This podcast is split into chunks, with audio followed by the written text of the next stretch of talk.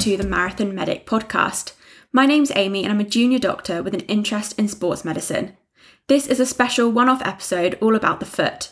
I'm chatting to sports podiatrist Ian Griffiths about foot health, running shoes, orthoses, and more. So, hi Ian, thank you so much for agreeing to chat with me. I came across your your Instagram and all the the great information you had about feet, so I thought it'd be really useful to chat with you and ask you some more questions because I think there's a lot that I still don't know. Um, so, thank you so much. No, thank you, thank you for having me. It's it's great to be invited, and uh, it's also nice to know that there is someone out there that looks at my Instagram. That's that's a relief.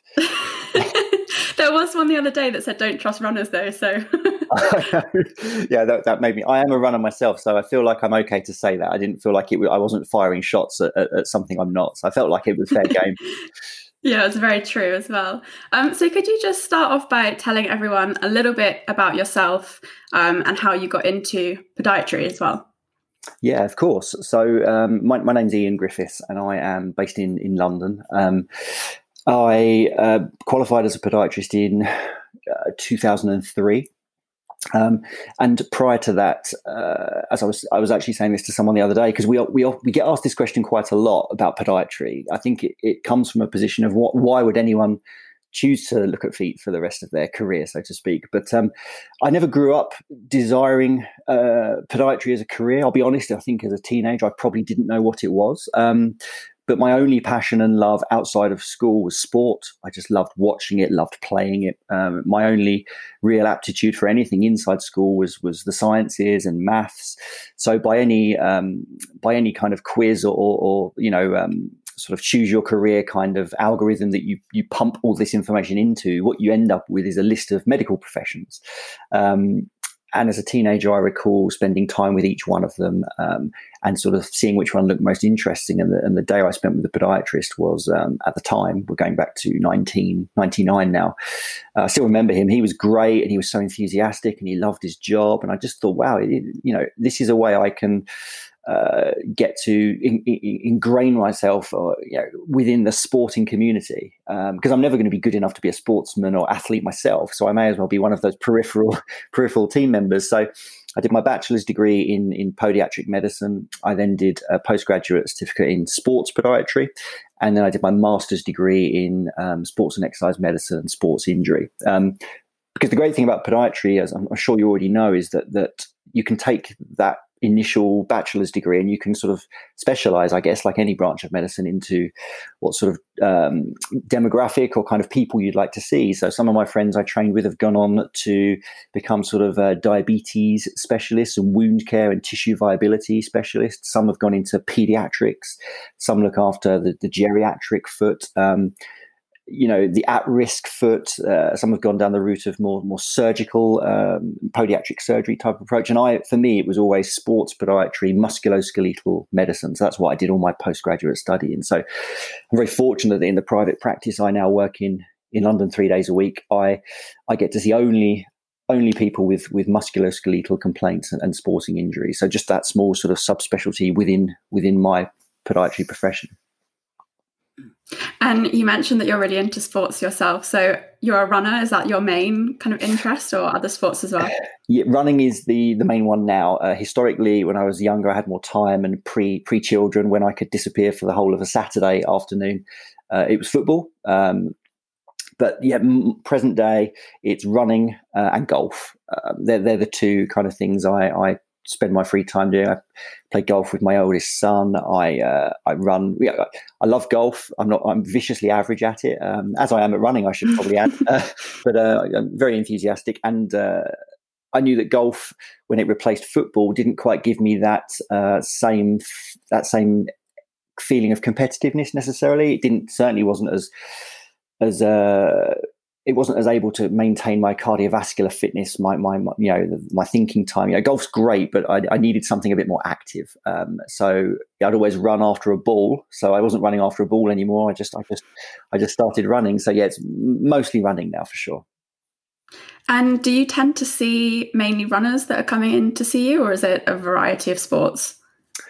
In practice, I would say 90% are, are runners. And if they're playing other sports, they're probably running, re- running related sports. Um, the work I do outside of the private practice with some of the um, fortunate enough to work with some professional teams, uh, so a cricket team, a couple of Premier League football teams, the European Golf Tour, um, and England rugby as well. So we, I'm, not, I'm, not, saying we only see runners; we see people from all all sports. But most of those involve running, and running is is a big yeah. big demand on the body. When we're you know the lower limb and foot and ankle uh, sort of specialists that we are, that is uh, a fairly important part of the body when it comes to running. you know, um, our main interaction with our environment, uh, our only interaction with our environment is our is our foot. Um, so in private practice, I would say all the people, you know, the the the, the sort of lawyers, the accountants, the, you know, the, the the the non elite sports people that are coming to see us in clinic for private consultations nine times out of ten, yes, it, they are they are a runner for sure. And I think um, a lot of runners, myself included, if I got an injury, I think naturally it's our first thought to seek the help of a physio. So, in what situation do you think actually runners should consider speaking to a sports podiatrist, either alongside a physio or actually maybe first? Yeah, your, your point is incredibly well made. In that, uh, and I don't have, I'm, I'm not, I don't get upset by someone saying I'm going to, I'm to seek a physio. I think I would far, I, I, that's far preferable seeking someone to doing the alternative that we see runners do, which is uh, soliciting opinions from strangers on the internet. You know, I, would much rather you went and I don't know, upset you go and see a physio rather than a podiatrist. I'd rather you saw anyone than than ask strangers on the internet what worked for them because we know that's kind of a whole thing in the in the running community. Um, and you're absolutely right with your comment that um, it may well be that you don't just see one specialist. A, a lot of uh, sports injuries do best with a multi a multimodal approach, uh, so a team a team approach. So uh, a lot of the a lot well almost all, if not all, of the runners we see with, say, knee problems, patellofemoral type symptoms, uh, will end up seeing myself and the physio at some point. Um, uh, you know, there aren't many problems that couldn't benefit from having a, that kind of dual approach.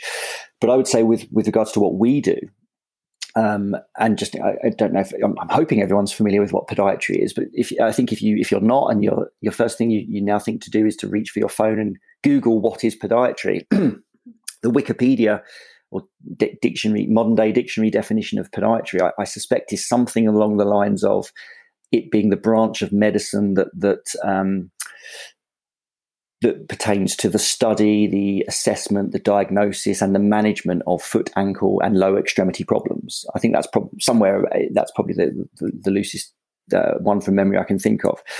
That doesn't mean every lower limb problem needs to come to, to a podiatrist, of course. Um, also, you know, as podiatrists specialize in different areas, it may well be that some are very, very happy seeing you for a knee problem, but others it may be best to see the physio first. Um, if I explain the way it works in our team, um, even if people do go and see the physio first, and the physios that, I work with them because we're, we're such a good team, they will then have that discussion of okay, there's there's always things a physio can do, um, reassurance, diagnosis, education, you know, advice on training habits, uh, which is the, the, the big one. Um, and if then, as part of that, and, and, maybe even some home homework that they give you, some rehab, some some um, things to improve strength and tissue capacity. But at some point, the physios I work with, if they feel that there's there's a, a need for a podiatric kind of pair of eyes, they will then flag that. So you go, you might go and see the physio first, but in good teams, you'll probably then be passed on to the podiatrist if they think that we can uh, we, we can help. And ultimately, in that sort of setting, what we will usually do is be responsible for uh, assessing that your patterns of movement. So how are you how are you moving over the ground when you run? Um, is there anything in the way you move, whether it be your technique, your stride length, your cadence, your step width, or whether indeed it be the, the classic sort of mechanics of your foot? So, what it does when it hits the ground. Is there anything we see there that we think may correlate with the reason that you, you developed the problem in the first place? Or that we think may we may have some wiggle room to improve to mitigate the risk of it happening again, or to just make you a, a stronger, uh, more robust uh, runner in general? And it may be a difficult question. Is there is this quite an individualized thing? So for each runner, do you notice different weaknesses or problems with their biomechanics? Or do you find generally when you see uh, runners say that weekend warriors, so people that are just going out the weekends and doing loads of running, do you notice particular themes about where people need to improve? So, with regard to um, visual observations and movement patterns and you know what someone looks like and how they move and their alignment um, variation is, is wide and vast, and that is completely normal. We need to accept that. And I know that sits uncomfortably with a lot of runners in particular because they mm-hmm. go they go searching for answers.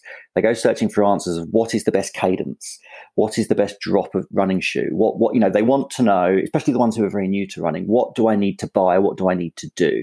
How do I need to do X Y Z? And the thought process of there being one way for all runners to do something. The more you you you think about how variable the human race is.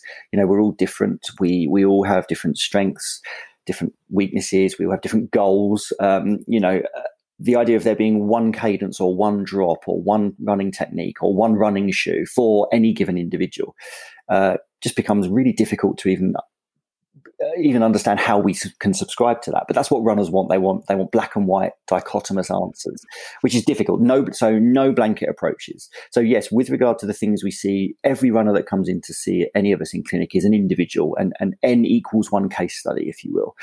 Um, with regard to the themes that emerge, uh, you know, we are seeing injured runners, and injured runners do as a group of, of as a group of individuals, as we've just said, they do share that we do see themes emerge as, as you do in clinical practice over the years. Um, but those themes are probably more behavioral and psychological than they are anatomical or, or, biomechanical, if that makes sense. So it isn't the case that we say we always see uh, you know, injured runners with certain foot posture, or we always see injured runners with leg length differences. That that's not the case, but we do always see injured runners with certain traits, certain behaviours, and the biggest one is is training error. It always okay. comes back to training error. So when we look at uh, our weekend warriors, to, to use that term uh, affectionately, not and, and, not in a negative way, because um, I'm one myself, of course. Uh, when we look at their their behaviours, their habits, the way the way they train where they source their information from. What we notice is, is a really, really strong theme of um, of things that when brought together are the perfect storm to increase injury risk. And we should say the, the, the, risk of injury when running is always greater than zero. You know, we, we can never prevent injury, but we can try and do things to, to mitigate it. So what we tend to find is that most people are very time poor um, because of work, because of family, because of life, and that's completely understandable. Um, so what what they're then doing is they're crowbarring whatever their their training or goals are into the remaining time they have, and they don't always identify whether that's um, a, a, happy marriage, so to speak. So you know, if you want to train for a two and a half hour marathon, but you've only got five hours a week to spare, you know, right from the offset, you need someone to tell you that these things don't don't marry up very well. Um, so we see people crowbar their training around. We also see, uh, I think the key thing we always ask for from any of our runners, whether they're doing their first park run or whether they're doing um, their 15th London Marathon, is although the ones doing their 15th London Marathon have usually usually understand this by this point, is we need to build everything, whatever we do, whatever we say, we need to be, it needs to be built on a bed of consistency. And when we look at the the Strava, or, or, you know, this just tends to be what we do now when a runner comes into clinic. The easiest thing we used to sit there and ask them about their their training habits and how much they train and their frequency, their volume, their intensity, and they either we had to trust they remembered or trust they they, they sort of uh, articulated it well enough. Now we just say, "Pass me a Strava." give me your phone, let me have a look at your Strava. And it's all there. They can't hide from it. And what we see with injured runners, you know, when we look at those those past six, eight, 10, 12 weeks, is is is like a mountain range, you know, on the Strava green uh, mountain range where it tells you your weekly volumes. Um, we see three weeks of nothing, followed by a week of 40 kilometers, followed by a week of 10 kilometers, follow, you know, it's really up, really down, peaks and troughs, peaks and troughs. And human tissues, bone, muscle, tendon, um, they hate holidays and they hate surprises. And what the way that most weekend warriors train, unfortunately, is is they're in a cycle of doing a little bit too much too soon after having done a bit too little for too long. Um, being much much more consistent is is the key thing. So we often see runners who've come to us injured and we say how did this happen and the story transpires that they they they went to the running club or they spoke to a friend or a colleague and they said i just want to get faster so their friend gave them a beautiful hill sprint session or a lovely technical interval session, or they pulled one off the internet, all, all, all, all which is fine. But when you look at their last 10 weeks of training, there's just been no consistency to build it on top of. Um, and it's like, you know, just just spending three months hanging out in in zone two, building a really nice big aerobic base, and then building the specialist sessions on top of that that are going to place more demand on your tissues in general is probably going to be a safer way to do this. Um, so I think it's because of human nature. It's because of uh, perhaps human impatience because we always want to be better than we are, and we always don't want to commit to the the really dull, the really boring, the really mundane stuff. It's it's the stuff that we have to do when no one's looking. It's getting out there tonight in the dark when it's just got cold and just started to rain. It's all that stuff that when we in April when we sit and we watch TV and we watch the London Marathon and we see all these amazing ins- inspirational things and we feel all emotional and as a as a non-runner we perhaps think I'm going to do that next year. What you're seeing is the end point of, of, of months and months and months of consistency. And the trait that all injured runners that we see seem to share is those those errors in training that those what we would refer to as load management problems so you've asked something of your body or your body's tissues that at that moment in time it was not able to tolerate. You've exceeded you know you've exceeded its ability to tolerate something. And over time the training effect of course as you know means that if we do this in a slow and gradual uh, safe way if we gradually expose our body to more things in a sensible way it adapts and becomes robust and resilient and it can cope with much more in the future than it did in the past. But making that really big jump is probably the biggest cause of injury. Bigger bigger cause than what your foot's doing to be honest that's talking to me a lot. I'm feeling a little bit guilty about my, my previous training weeks. I promise I'm not attacking anyone.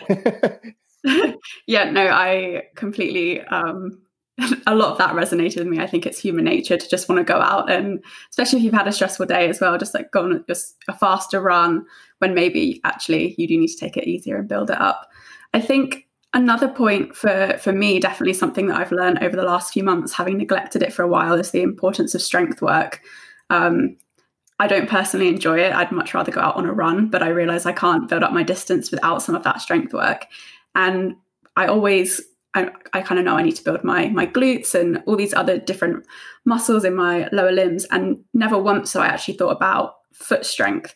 So, is there anything that runners should be doing to improve their foot health or foot strength? Do you prescribe certain exercises? Um, we I mean, certainly there are exercises you can do for the intrinsics of, of, of the foot, um, and they're, they're, well known and they're well documented. And there's obviously some people out there uh, who who think they are the the pinnacle of what we need to do. They are the priority, and and certain promises are sometimes attached with getting strong feet.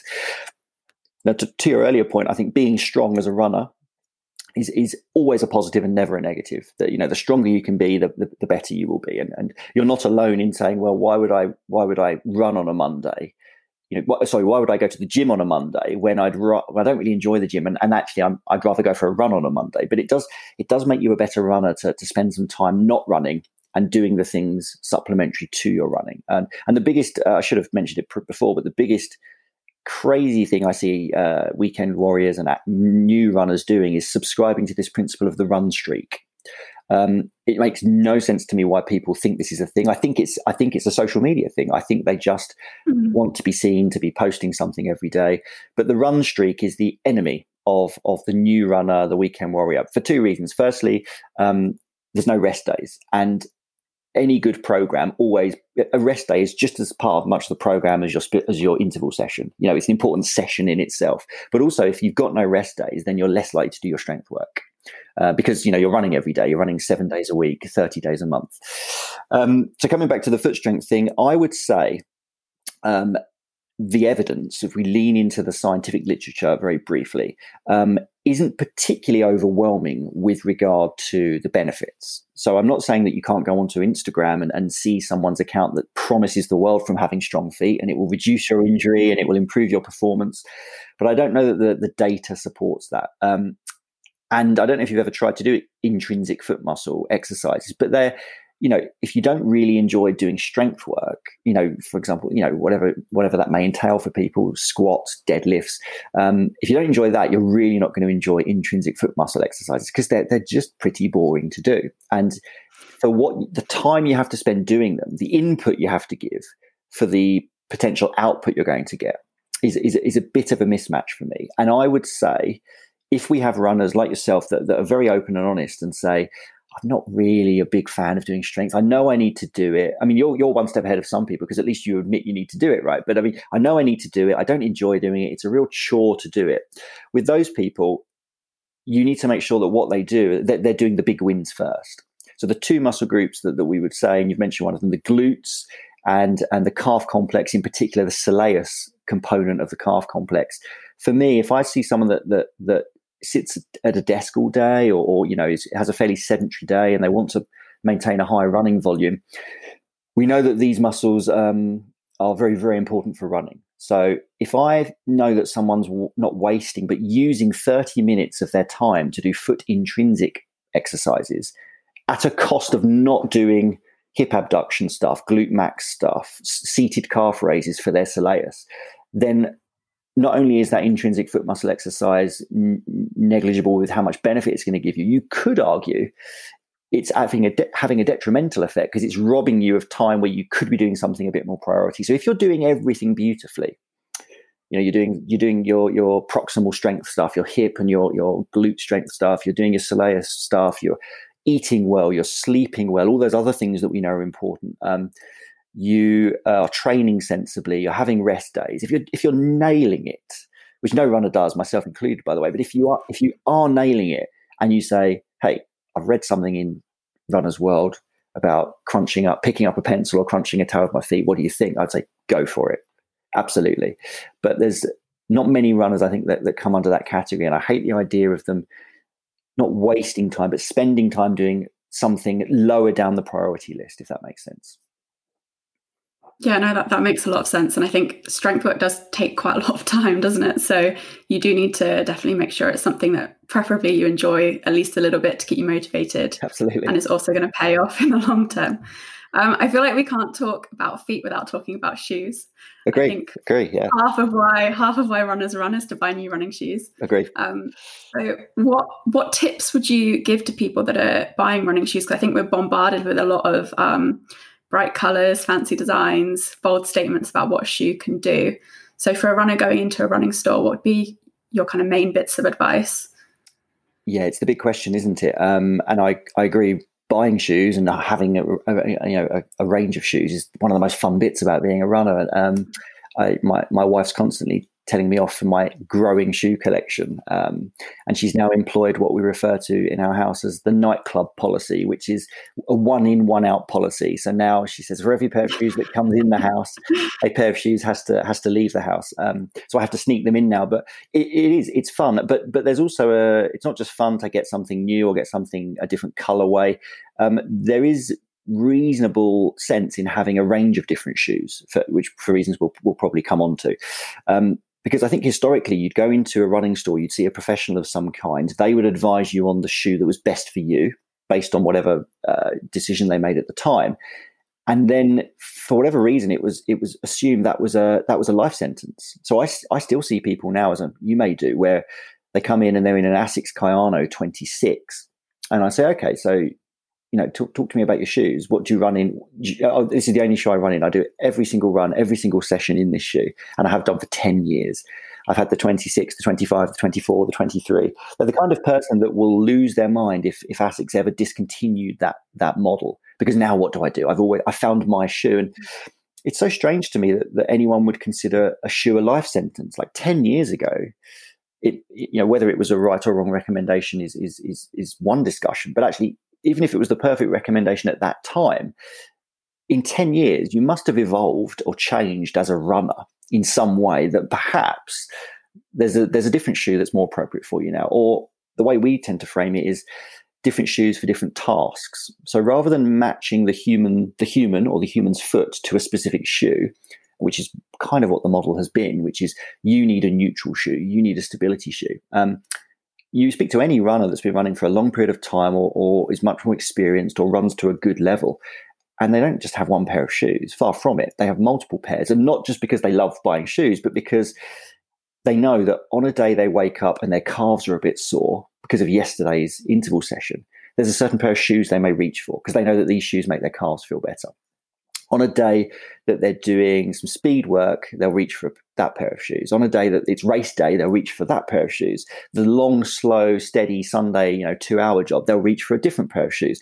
Shoes have have have, have tasks. So I think the problem we have is people are so fearful that they they, they should move around and wear different shoes because you know I, I, was told I needed this shoe because my foot does X, Y, or Z. Um, and like I say, uh, the shoe's been given way too much um, attention and credit for its ability to either injure people or in, you know, reduce injury risk. I'm not saying it's completely irrelevant and it's not important, but it's far more nuanced than, than I think people appreciate. And again, it it speaks back to runners wanting answers what cadence do I run at? What drop do I need? Do I need a stability shoe or a neutral shoe? And and you know, uh, it's it's there are no blanket approaches to these things. So I would say to most runners, um, and these are, and we should probably. I always forget to do this. We should probably talk about uninjured runners and injured runners separately here. Um, so we'll talk about the uninjured runners first. They're the most challenging because you're uninjured, you go into a store, you want some advice, perhaps you're new and you're not sure because there's a, there's a, a, wall of shoes in front of you. It's a bit overwhelming and you say, okay, uh, I'm sort of at the mercy of the person selling me these shoes here. How do we advise the uninjured new runner which shoes to buy that are best for them? It's a really, really the, the most challenging task.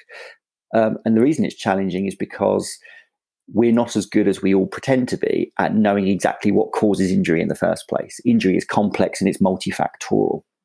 So they're really, really challenging cases. And more, most of the time, when we're trying to find the best shoe, what people are referring to with the best is the shoe that's going to mitigate injury risk, if that's what shoes can do, and the shoe that's going to improve performance. Um, I think they're the two things that people are looking for. Um, now we'll we'll not talk about performance because more recently we have good data that certain shoes do improve performance. There's no denying that now, present you know, present day. But historically, we didn't have that. So, you know, people would be matching the shoes to what their foot posture was or what their arch height was, or, you know, whether they'd been labeled a pronator or a supinator, you know, in air quotes. Um, I think, again, coming back to what, what are the big wins, and let's do the big wins first, or an analogy I've stolen from a physiotherapy colleague of mine, which is, um, you know, if we've got a glass jar um, and we've got pebbles and sand, big pebbles and sand. Let's make sure all the big pebbles are in first, and then we pour in the sand to fill in the gaps around it, rather than fill the jar with sand first, and there's no room for the big pebbles. So the big pebbles, when it comes to injury risk, are the boring stuff we've just kind of alluded to: consistency, good training habits, sleep, nutrition. The big win is not buying a certain pair of shoes and then feeling like you've got free pass to go and train like a maniac and do whatever do whatever you want. So if you're doing all of the big things first, you can probably, to a certain extent, be, go into the store and be led by comfort. Um, comfort being a very uh, personal thing, and also c- your comfort will vary day to day. So your what you find comfortable uh, on one day isn't always what you find the most comfortable the next day. So even that in itself is a bit blurry but you probably find that based on the the model of the shoe, excuse me, the um, the manufacturer, I should say, um, and knowing that some manufacturers make their shoes slightly wider than others. And if you've got a wide foot or a narrow foot, you'll find some people say, sort of generally, I don't really like Adidas. They come up a bit narrow, which which is absolutely small, uh, absolutely true. Uh, you know, New Balance, Brooks come up a bit wider. But again, when you go onto the running shoe forums and, and talk, you know, look at the running shoe geeks nerding out, you, you only find that out by by getting out there and getting your feet into shoes. Um, you know, if you bought an Asics Kayano 10 years ago, you don't even know what other shoes feel like present day. You're too, you've, you've been too scared into thinking that you need to stay in, in this shoe. So most people now, and I'm the same, we can sort of say, okay, I know that that shoe comes up a bit narrow, but I know that I'm a size 10 in that model and I'm a size 10, you know, I'm a size 10 in Nike, but I need to wear an 11 in Adidas, for example. You know, people learn their ways around it. Um, so when you're buying shoes, I, I, wish I had better answers. I'm conscious that runners potentially listening are thinking, just tell me what I need to look for. You know, do I need cushioning? Do I need zero drop? Do I need a, you know, and the answer is, um, it depends. It, you know, if you're uninjured, um, we don't have good data as to which shoe is going to be best for you. So to a certain extent, do the best you can, which is be, be driven by comfort and know that that's only a really small piece of the puzzle when it comes to injury and performance anyway. All the other stuff that you can be doing is probably more important. Now, when we come to injured runners, this is different. And I'm very spoiled in that if I'm seeing a runner, they're probably injured, uh, which is not good for them, but it's good for me because what it suddenly gives me now is context. Um, and if someone comes in, what we can do with their footwear is we can make a recommendation based on what we're trying to achieve at that time. Um, so we we sort of loosely refer to it as pathology specific prescribing. So what we mean by that is if you have um, a very sensitive Achilles tendon, um, or you have you're recovering from a calf strain, um, then and it makes sense that we can say right, the best shoe for you right now is a shoe with a higher drop because a higher drop will reduce some of those pulling forces, those tensile forces on the Achilles. And we need to be really clear that that isn't us saying this person needs a high drop shoe as a, as a life sentence. You know, a shoe recommendation is, is contextual and temporal, meaning at that moment in time, that person probably needs a high drop shoe to, to take a bit of load off their calf. Likewise, if they have a, a posterior ankle impingement, like a, an accessory bone there, like an os trigonum or an irritated uh, sort of Kager's fat pad, um, then being in that that ankle being in that slightly plantar flex position of a high drop is probably going to be more more more irritable than helpful. So we may guide those people towards a low drop shoe at that moment in time. Um, in the forefoot, when we've got things, runners may be familiar with things like Morton's neuromas and bursas and, and you know, those sort of uh, space occupying lesions, they're really sensitive to compression. They're the ones where runners will be familiar that they feel much worse in their work shoes or their brogues or their formal shoes than they do when they're barefoot because they're being the foot's being squeezed and that that swollen nerve in between the metatarsals is being sort of compressed. They're the ones that we might guide towards a shoe with a wider toe box. Um, they also do quite well with rocker rocker soles. So you know the kind of um, the, the, the large toe spring shoes or the rocker sole geometry that Hoka have, but a lot of them, a lot of these uh, companies have them now, and some of the carbon plated shoes are quite aggressively toe sprung as well. They're really good for people with with irritable uh, toe joints, metatarsophalangeal joints. So if you've got a really sore or, or even a really stiff or even arthritic big toe joint, i.e., it doesn't bend much, and when it does bend, it hurts, then a stiff forefoot with a rocker sole is going to feel like a dream to you because uh, ultimately it's going to take some of the load off those tissues. So I'd love runners to appreciate that when we're recommending shoes, we we should we're usually doing so in the context of something is sore or sensitive. We want to offload it as part of that recovery program, but we also want to keep runners moving and running as best we can. Um, so rather than recommending shoes based on your foot posture or your alignment or your, you know, um, and the, therefore the shoe then correcting you and being a life sentence that you rely on or, or dependent on, think of shoes as just one of the tools that can modify the way loads are distributed around the lower the lower limb, and at different times and di- different days and in areas of different soreness, different shoes will be applicable. I think I think that's really um, useful to know, and I think we're often trapped in thinking that we need a certain thing and actually we need to be a bit more flexible and just try things out. One thing uh, I wanted to ask you actually, which is a, a, bit of a myth I've never known is true, is that after you run, you should leave your shoes 24 hours for the cushion to re expand. And I think this is a common held belief, but I actually have no idea if it's based on any evidence. Shine any light on that? Yeah, it's really interesting. Uh, the, the, the, the shoe, material, the material science data is kind of what we're talking about here. So I think. Um, we used to you, all shoes used to essentially be made of some version of EVA. So you know, if you go back 10, 15 years, you had all of the the papers that looked at running and running shoes and their their ability or their influence or interaction with injury, and then you had you went into the engineering journals. And you had how this how these materials responded to cyclical loads. So they were put in a in a in a lab and sort of repetitively and cyclically loaded to try and mimic the foot landing, um, you know, as it does when we run. Um, so we do have some data, or there is da- there are data that, that exist that tell us, you know, when EVA sort of loses its its material properties and at what you know how after how many uh, load cycles and therefore that can be extrapolated to when should we change our shoes after so and so many kilometers but to my knowledge we have never had those two things marry. So we've got the lab based engineering work, we've got the, the clinical or the, the, pragmatic real world work. Um, but to my knowledge, we've we've never. I'm not aware of a single paper that's ever said, right, let's take some running shoes that have just been worn and have a look at them. I think the theory was that foam or, or you know midsole materials compress as we load them. Um, if we go out for a run, then you know, in theory, you, would measure the stack height of the midsole before the run. You'd measure the stack height after the run, and perhaps because it's compressed, it would be slightly lower.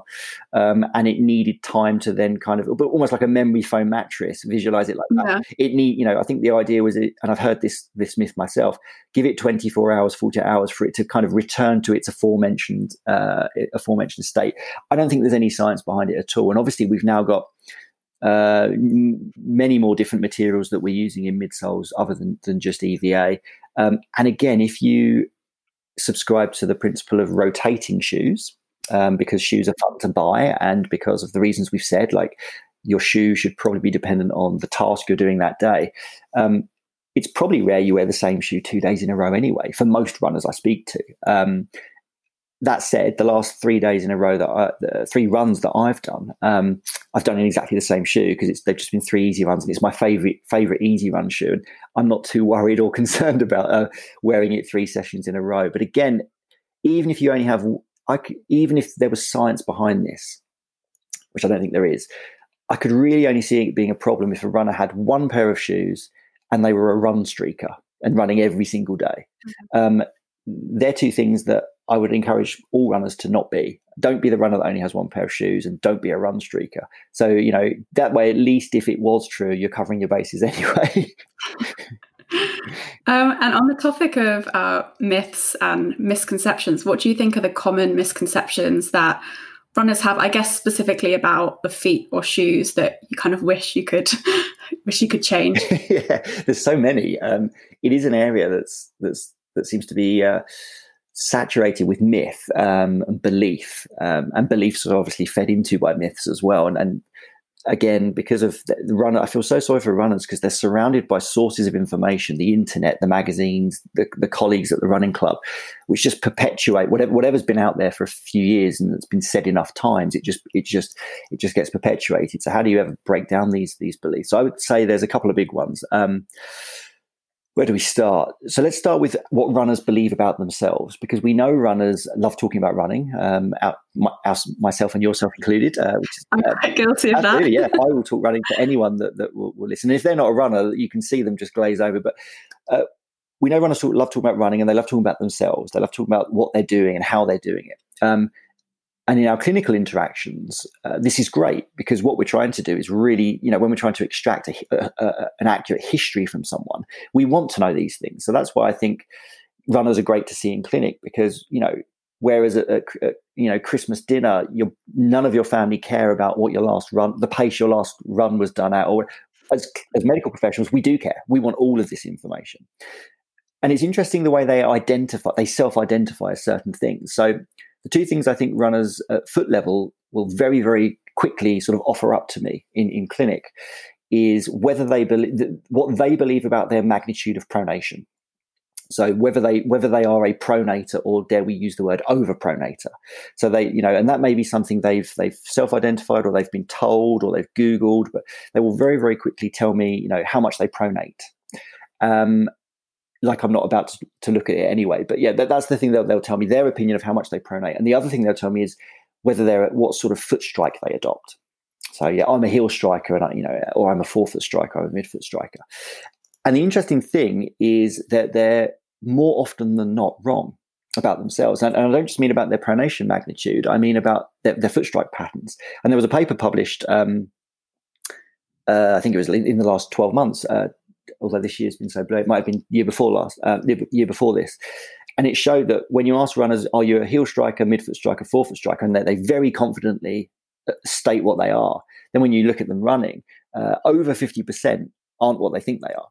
So I think there's people have just got real myths about themselves. They they think uh, this is what they do, and they don't. And they also then think that that that means something. So the, the myths surrounded by how I strike and what that means. So heel striking is bad, forefoot striking is good. I guess that's one of the key kind of false dichotomies out there that there's one way to run, that one way is more natural, that heel striking is evil and the cause of all ills. Um, again, the scientific literature just does not support this. So uh, the big myths, I think, are what what what cause injury.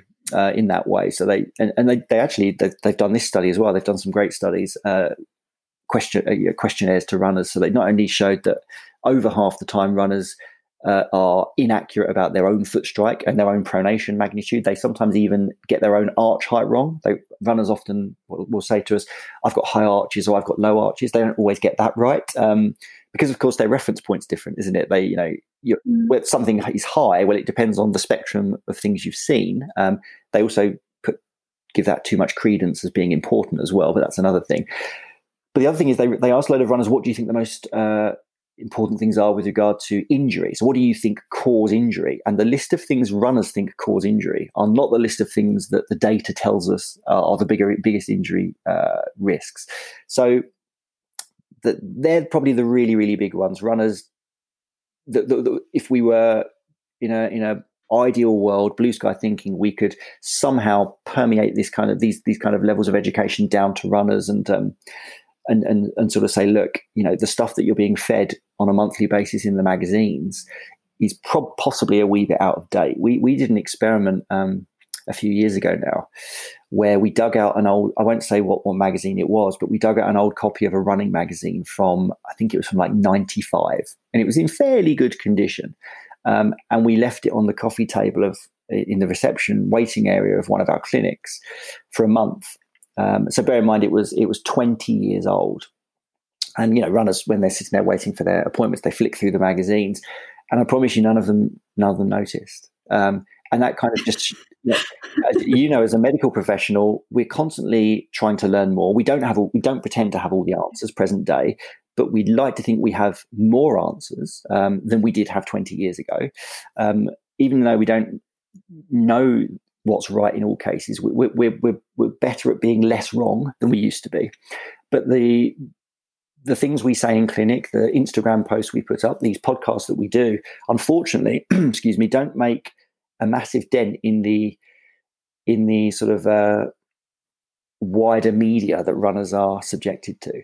So I would say, you know, most runners are probably not as well informed as they could be about what causes injury they probably uh, are incorrect and pay too much attention to what their foot looks like, how it behaves, what bit of it hits the ground first, and then finally, how they think injury needs to be treated. They're a little bit off off base with that sometimes as well, um, and you only need to dive into you know the internet forums, the Facebook groups, um, which I lurk on, not to, to, to do anything other than to try and get into the psyche of the people I, I try and help for a living, um, and it's just it's a fascinating experience. It's a real kind of um, human behavior sort of experiment here where they'll happily ask strangers on the internet. Those strangers will happily put forward what worked for them um, with no other kind of context whatsoever. And I guess I'd love the idea that a runner would say, okay, I've got a problem. It's probably specific to me. I'm going to go and see someone about it. They're going to tell me, you know, things that potentially contributed to this problem you know, clear, reassure me with what the problem is, clear any any anything sinister, give me a management plan or a strategy to to get back on track, and hopefully out of this injury experience, I emerge a a, a better runner, a stronger runner, or a more robust runner, but also a better informed runner. Um, and you know, you look at any runner that's been through significant injuries, their approach to injury in the future is far better. Um, so I don't know if I've, I've waffled on, and I'm not sure if I've, I've, I've diverted and I've, I've, answered that question particularly well. But yeah. Uh, I think actually, I just wanted to ask you on that topic of misinformation, and you mentioned lots of the sources which aren't the best for seeking uh, out information about running. Have you got any tips about where people should go to get good information, or do you think it very much is a case of seeing a healthcare professional when it's needed because it's so individualized? Yeah, ideally, you you would you would develop a problem and you would see someone. Now, I appreciate that that isn't always possible. For very, there are various hurdles that that, that prevent that from being um, a reasonable option for everyone. Um, and I think this is why people, because they're time poor, or, or because you know, um, often with sports injury, you're, you're, probably having to go privately, and if you don't have private medical insurance, it can be very costly. So it's costly both in financial terms or and, and in time terms, and and it would be the ideal thing to do because then you can you can get really really tailored advice. Now, I think the reason that people go online is is to avoid those hurdles, but also what we know is that a lot of the running injuries we see probably are fairly common. You know, there's a, there's a handful of running injuries that crop up regularly um, for the reasons we've already mentioned, by the way, because they were making the same errors in, in training and things. But I think you could go on and you could say, "Oh, my shin hurts every time I run," and someone jumps in who says, oh, "My shin used to hurt every time I ran, and I was told I had shin splints." And then a third person jumps in and said, "I rubbed magnesium paste on mine, and it was gone within a week." And the fourth person jumps in and says, "I wear I walk I wear compression socks, um, and I find them really helpful." And then a fifth person jumps in and says, "I foam roll my calf." Now, this person probably does have low level medial tibial stress syndrome. You know, let's be honest. If if a runner's shin hurts and we're thinking, you know, we're hearing hooves and we're thinking horses rather than zebras, that's probably what it is.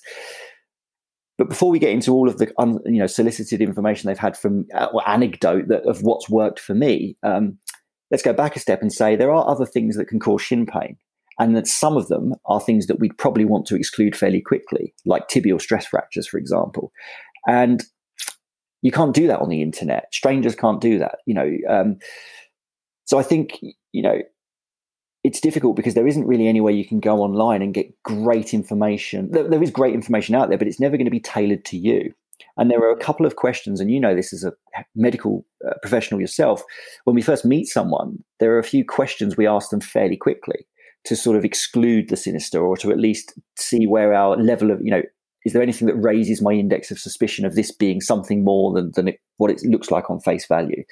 So rather than saying my, my shin hurts when it when it you know, when I run, and then suddenly someone jumping in with the management for it, a medical professional would, would would sort of say, okay, tell me what it feels like, and tell me, you know, can you run through it?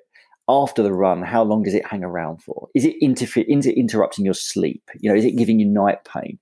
Um, all of these questions kind of we, with the answers to them, we can sort of build up a bit of clinical picture and say, there's a few things about this I don't like. Then we can obviously ask health questions like, okay, we know how much volume you're doing, but you know, are you a 55 year old menopausal vegetarian who's a heavy smoker? Because now all of those things tell me that your bone capacity probably isn't ideal. And now I've got more suspicion that this may be a bone issue rather than a medial tibial stress syndrome problem. So these are the these are the nuances to the medical interaction that you won't get on the internet. Um, regardless of the quality of the source, it will never be tailored and individual to you. So I'd like to think the value of seeing a, a medical professional would be the reassurance of what you are dealing with and what you're not dealing with. When we come on to the it worked for me phenomena, um, we're into a whole new world of craziness where um, we know that humans are, all of us are in, incredibly uh, susceptible to to being tricked by our own minds, to, to, to committing flaws in or errors in thinking. And sometimes, and the biggest one with these things is the what we call the post hoc fallacy, which is where you do something and after that moment something happens and you you attribute the two. So, for example, if uh, in a minute I um, I decide to walk into the kitchen and then I look out the window and I see it started snowing, it would be ridiculous to say I made it snow by walking into the kitchen you know those two things have occurred but just because one occurred after another on a timeline it doesn't mean they're linked in any way. And i would suggest if you rub, rub magnesium paste on your leg and then your your medial tibial stress syndrome disappears you could be potentially committing the same error in thinking. Just because it felt better mm-hmm. after you did something it doesn't mean that that actually helped. And there's a great paper out there called uh, which is well written and, and i think run it would be it's open access, so anyone can access it on the internet, and it's not written in a language that I think would terrify a non a non medical professional or non scientist. And it's called "Why Do uh, Ineffective Treatments Work?" I would encourage all runners to read it because there are some things that have very little evidence base for working, but uh, but runners swear by them working. Um, and I think you know when you're going on the internet, what you need to bear in mind is you're you're getting input from runners that may have had the same problem as you. They think they have, but they may not have because problems are different just because they sound like they manifest in the same way. And someone telling you what worked for them, whether that's true or not, doesn't mean it will work for you. Whether that be what they did, you know, what they, uh, what, what shoe they changed to, etc., etc. So um, again, I, I, would love the idea of there being a really well um, policed website where people could go. Um, but the reality is the best way, if, if at all possible, is to get some kind of individual um, sort of advice and information. I, I agree. And I think there's also such a benefit to having that outside perspective um, because I think we're terrible at following our own advice. and recently I've, I've been trying to rehab my own injury and, you know, I'm, I'm technically doing what's right, but because it's my own injury, I will I still push it that little bit further. Whereas if someone was telling me exactly what to do, I think I'd listen a lot more. So I think you know doctors need doctors, physios probably need their own physios, and just having that that person with the outside perspective and not wrapped up in all the emotion that's associated with injury is really helpful as well. Totally agree, and I think I don't think you need to be a runner to treat runners but I think it helps significantly. Um, you know, you yeah. you could be incredibly knowledgeable with regards to your anatomy, your physiology. You could be an incredible medic or physiotherapist or podiatrist, and you've never run a day in your life. And if someone comes in, you you could you could clear the red flags. You could formulate a medical diagnosis. You could you could essentially formulate some kind of management plan. I'm not saying you couldn't do that, but would you know what that person's thinking and feeling? Do you mm-hmm. understand why they behave the way they behave?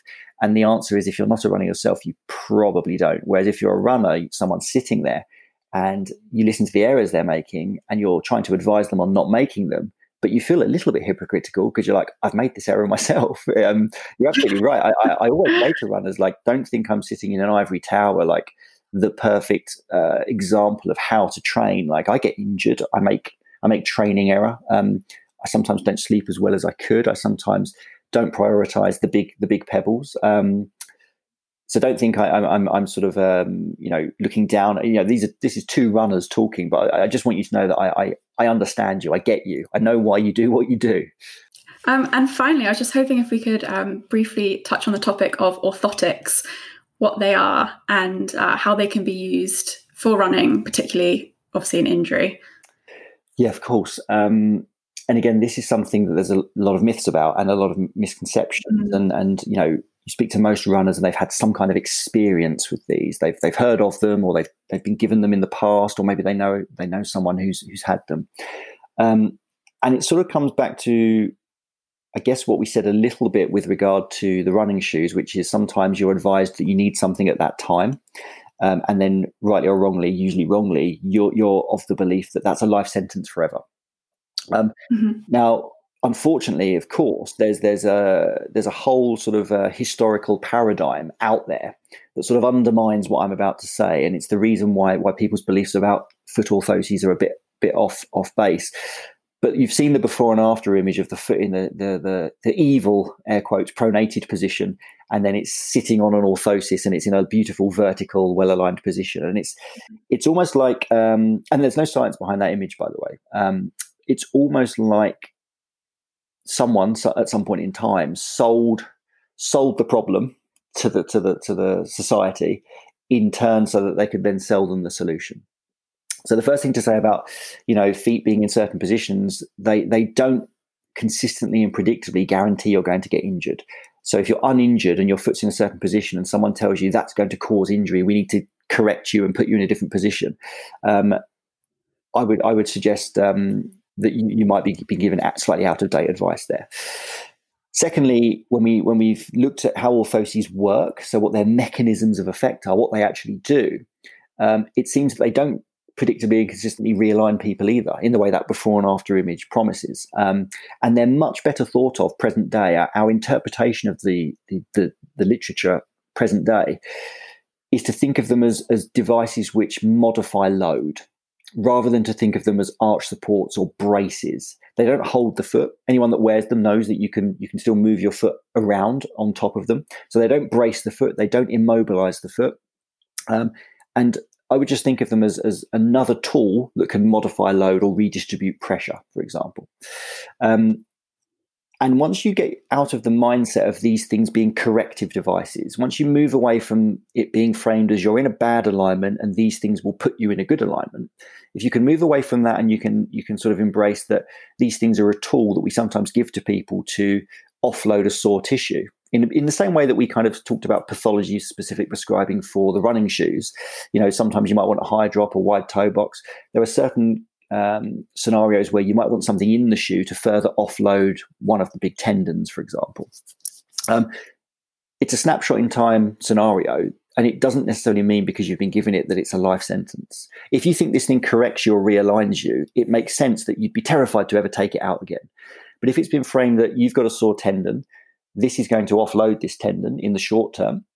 Um, the absolute long term goal is to remove this device and build up the strength and capacity of that tendon and to re educate that you, that you don't make the same uh, training error that annoyed this tendon in the first place. Then, then I think we're in a in a much much better position. So, I would say to people, they think of them as, as, as one of the tools that we use to to rehab or offload uh, uh, sensitive tissues. They are not always a life sentence in the way that they were always thought. That said, little ca- little caveat, of course, um, there are some scenarios where you will need to wear them long term, as there is with all these things. Um, but they aren't for everyone. And at the same time, if we use that kind of false dichotomy model of, you know, it's not true that everyone needs orthoses, but it's also not true that no one needs orthoses.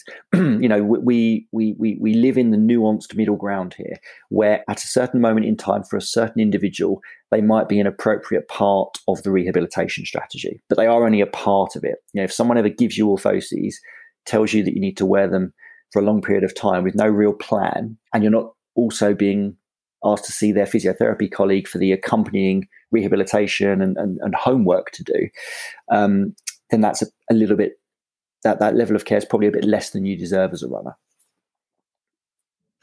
That's really useful to know, and actually, it's something I don't know too much about. I've never had to use them, so that's why I wanted to, to ask because yeah. I know there's a lot of misconceptions around them. Um, thank you so much for chatting with me. Definitely a lot of food for thought there. Is there anything else you want to add, or uh, any information you want to share? Um, no, I would I would just encourage all runners to to be reminded that the, the, the, human body in general, but certainly the lower limb, the foot, the ankle, the leg, but but your entire body is an amazing, uh, an amazing. I was about to call it a machine. Probably better thought as an amazing ecosystem. It is robust, it is resilient, and it is adaptive.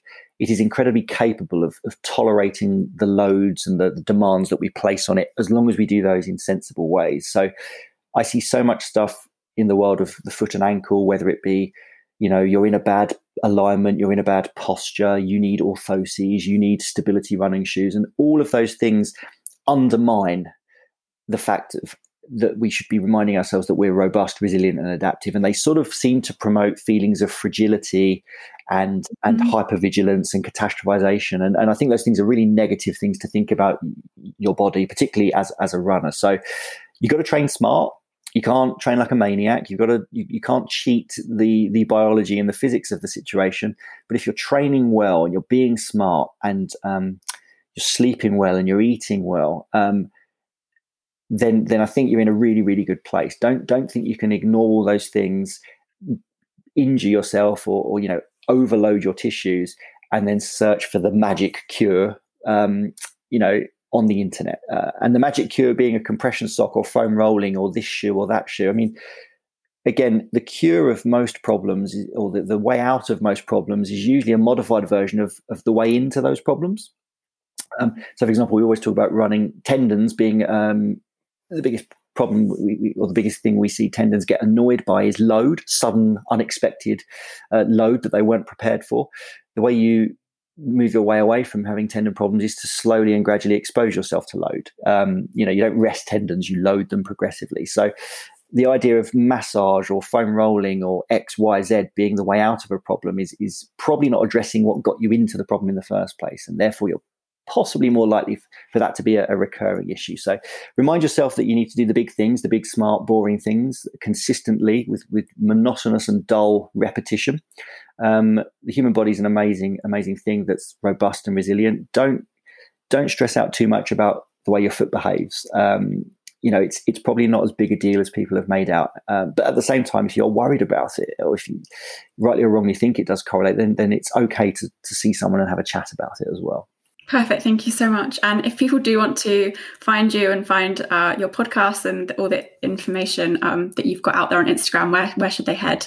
Yes, so if you uh, Instagram is where I hang out the most, uh, like most people in in in this in this uh, era. Um, and if nothing else, you can come and see my collection of running shoes myself because I, I, I, put them all on there. Um, so my Instagram handle is sports podiatry info. Um, and it's basically a collection of my running shoes and some infographics that I do, which kind of touch on some of these regular myths. And I try and mm-hmm. frame them in a way that they're they're accessible to all, to runners and to fellow professionals. And we, we touch on things like why you shouldn't be worried if someone's called you a pronator, um, why the term overpronation um, should be discontinued because it's a poor term. Um, you know things like when should you replace your running shoes. So a lot of the stuff we've touched on, I've I've, I've developed infographics with links to some of the uh, the science behind it. So yeah, sports podiatry info on Instagram is um, it's kind of where I hang. Great, thank you so much for chatting with me. Thanks for having me. Thank you. So I hope that was a really useful discussion for everyone listening. As Ian said, you can find him on Instagram by searching Sports Podiatry Info, and you can follow me using the handle at Marathon Medic. Thanks so much for listening.